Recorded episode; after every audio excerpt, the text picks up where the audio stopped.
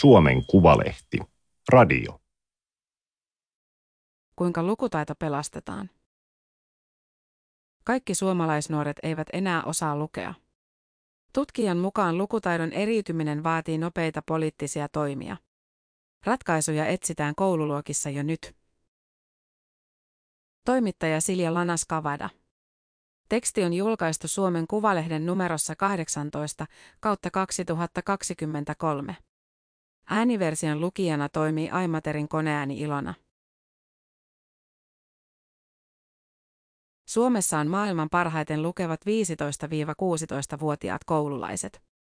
Näin kertoi ensimmäinen nuorten lukutaitoa mitannut PISA-tutkimus vuosituhannen alussa.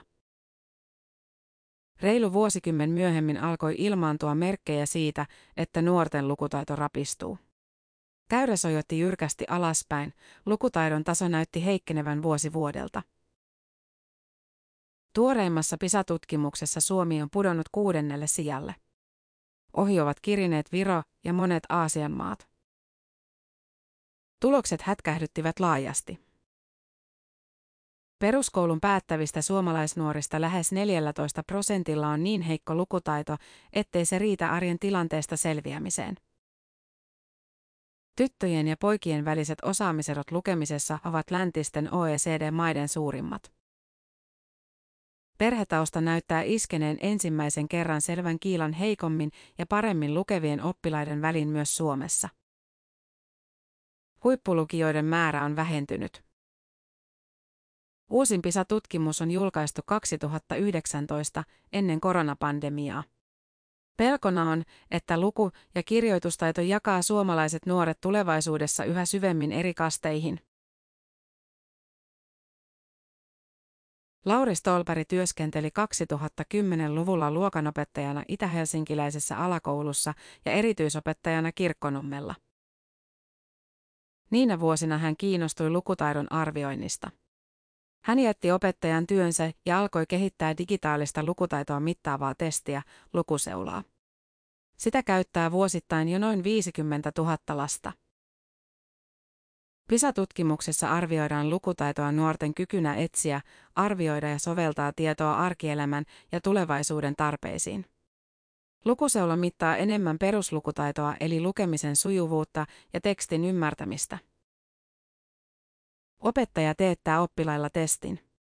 Sen avulla hän saa paremman käsityksen oppilaiden lukunopeudesta, sanavarastosta, päättelykyvystä, tiivistämisen taidosta ja kyvystä hahmottaa tekstirakenteita.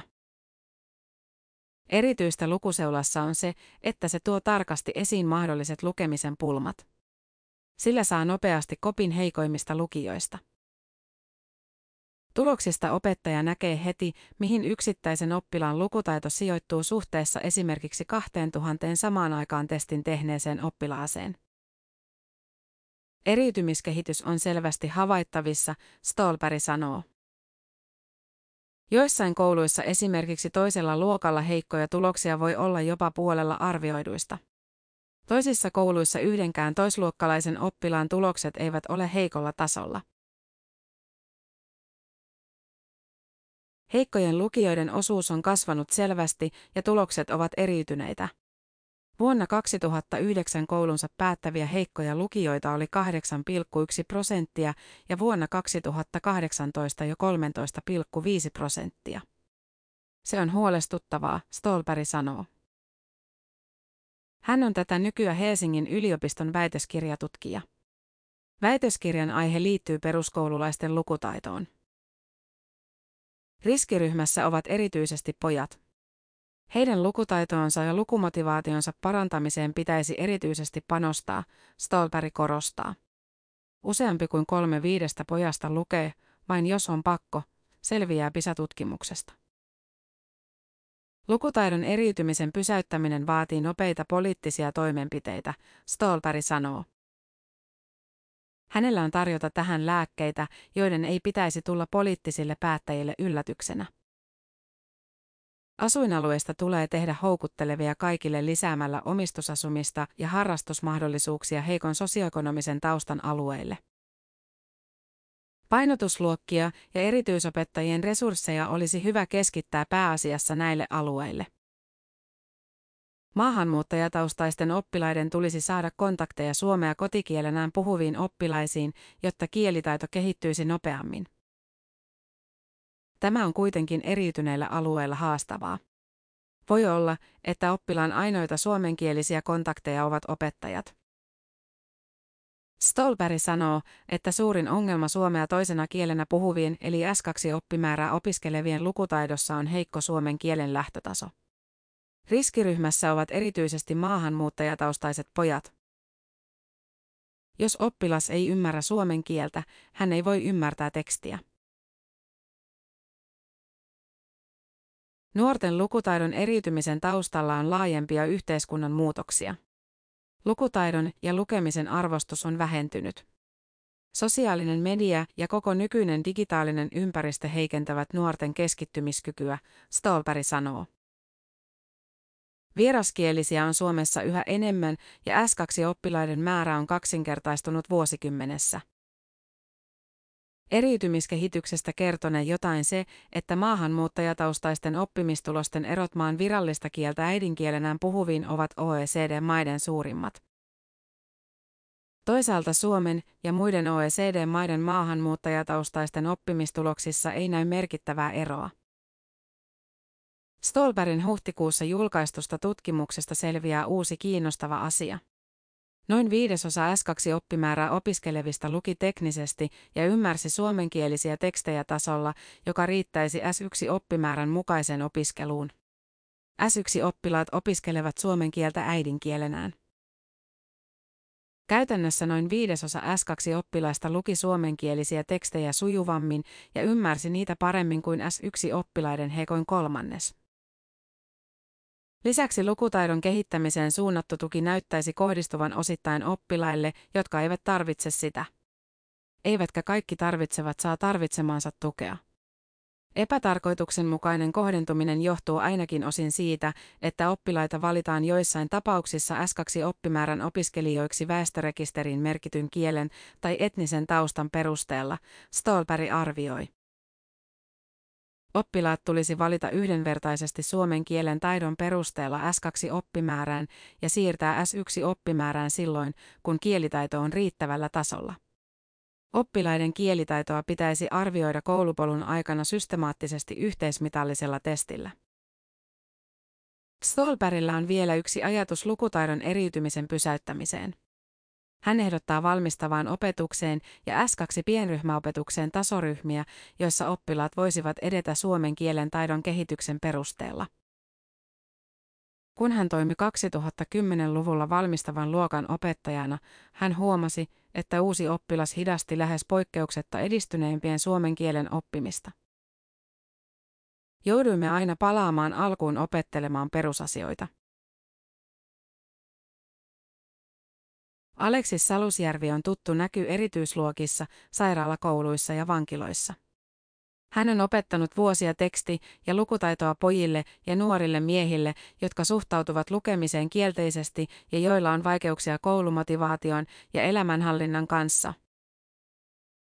Maaliskuussa Salusjärvi piti sanat haltuun työpajan Vuosaaressa, Kallahden nuorisotalolla toimivassa joustavan perusopetuksen, jopo luokassa yhdessä rap-muusikko Mikko Sarjasen ja puheterapeutti Hanna Markkasen kanssa.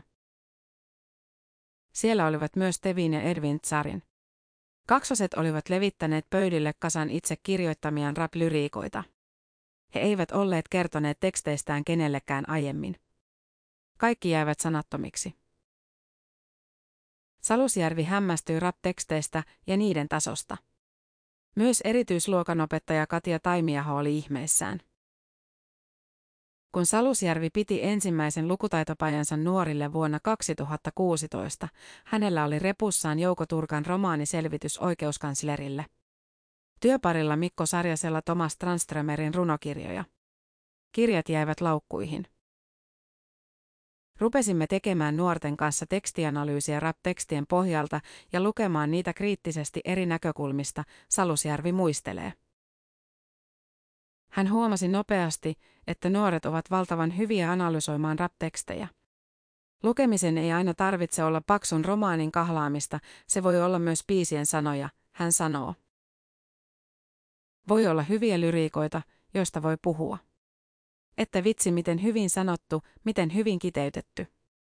Mutta mikä tahansa teksti, vaikka maitopurkin kyljestä tai mainoksesta, on hyvä lähtökohta, että mitä sanat tarkoittavat eri ihmisten näkökulmasta. Se, että haastaa itseään tekstin ääressä, sitä on lukutaidon harjoittaminen.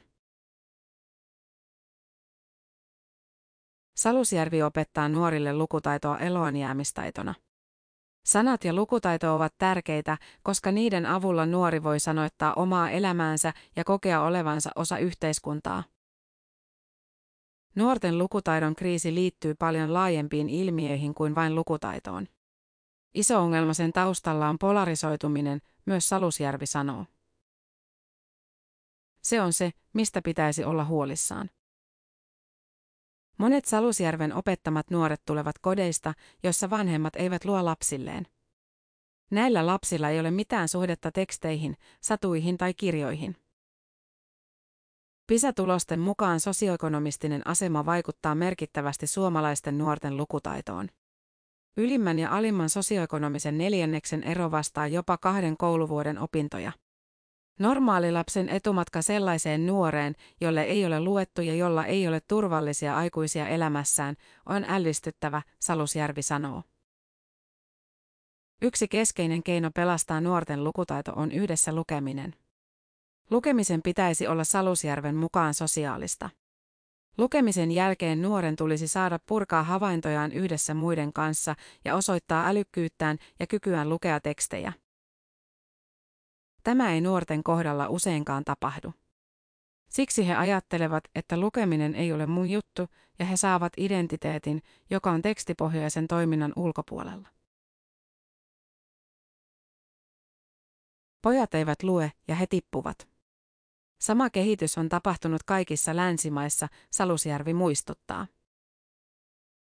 Vielä vuosikymmen sitten Suomessa ihmeteltiin, miten on mahdollista, että monissa OECD-maissa jo lähes 15 prosenttia nuorista oli uuslukutaidottomia.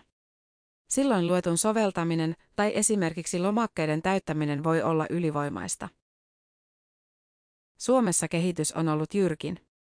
Se lähes 15 prosenttia näyttäisi olevan luonnonlaki, jota vastaan me ei olla osattu taistella. Salusjärven mukaan kriisipuheesta tulee helposti itseään toteuttava profetia, joka ei auta putoamassa olevia nuoria millään tavalla.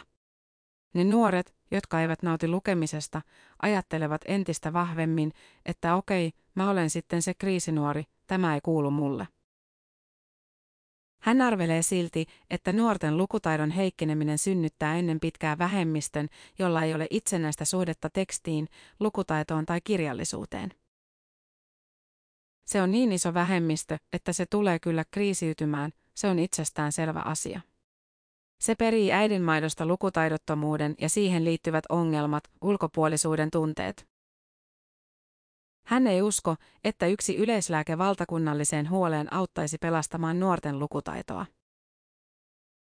Mutta jos me saadaan yhteiskunnassa aikaan nuorten omia tarpeita vastaavia erityisiä toimia, silloin me voimme onnistua puuttumaan siihen ja selättämään lukutaidon eriytymisen. Äidinkieltä ja lukemista pitäisi olla alkuopetuksessa huomattavasti enemmän. Lukemisen pohja tehdään siellä, sanoi Johanna Lehtinen. Lehtinen on Kontulan keinotien ala-asteen luokanopettaja. Hänet tunnetaan opettajana, joka sai itähelsinkiläisen 6P-luokan oppilaat lukemaan yhteensä 5000 kirjaa ala-asteen aikana. Joka maanantai Lehtinen kirjoitti liitutaululle, sydämen sisään, luettujen kirjojen määrän. Kun luku suureni, oppilaat innostuivat lukemaan entistä enemmän. Hänessä tiivistyy se, mikä suomalaisessa peruskoulussa on parasta, Helsingin Sanomat kirjoitti alkuvuodesta. Lehtisen luokan kirjahyllyssä on noin 500 kirjaa. Osa on lainassa Kontulan kirjastosta. Luokassa on lukunurkkaus, johon voi halutessaan vetäytyä. Kirjat ovat jatkuvasti oppilaiden käden ulottuvilla, puolittain tyrkyllä. Se on kaiken A ja O. Jokaisella oppilaalla on oma kirjastokortti. Lukutaidon tulevaisuuteen vaikuttaa se, mihin opetuksessa annetaan lisäresursseja, Lehtinen sanoo. Halutaanko yhteiskunnassa panostaa alkuopetuksen lukutaitoon, saadaanko koulun kirjoja ja lisää äidinkielen oppitunteja, joissa opettaa lukemista vielä paremmin, hän kysyy. Mahdollistetaanko se?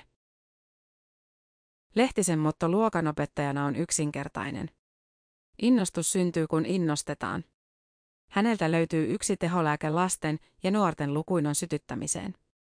Jokaisen suomalaisen ala-asteen luokassa pitäisi olla oma kirjasto.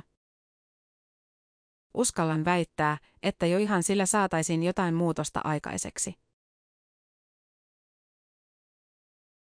Suomessa on alettu yhä enemmän miettiä ääneen sitä, onko suomalaisen peruskoulun lupaus tasa-arvoisesta opetuksesta murentunut.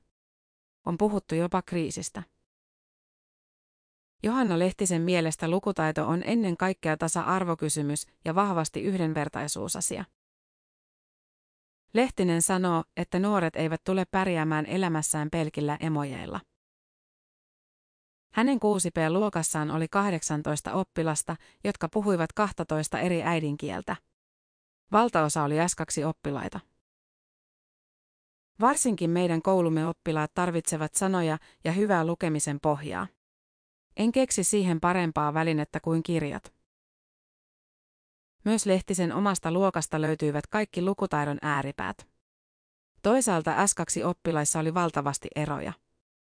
Heidän joukossaan oli myös huippulukijoita. Halusin, että heillä kaikilla on samanlaiset mahdollisuudet mennä opinnoissa eteenpäin tulevaisuudessa. Siksi koin, että juuri lukeminen on asia, johon pitää todella paljon panostaa. Lehtinen uskoo, että vuosien lukuurakalla oli vaikutusta myös oppilaiden oppimistuloksiin. Kun luokan oppilaat siirtyivät yläkouluun, kuka minnekin, kovin moni ei enää osallistunut S2-opetukseen. Kyllähän se varmasti on paras mahdollinen mittari. Uskaltaisin väittää, että minunkin oppilaideni oppimistulokset olisivat erilaisia, jos en olisi tehnyt niiden asioiden eteen tietoisesti töitä. Lukuliike ennen lukuliikettä. Näin Lehtisen lukuprojektia on kuvailtu.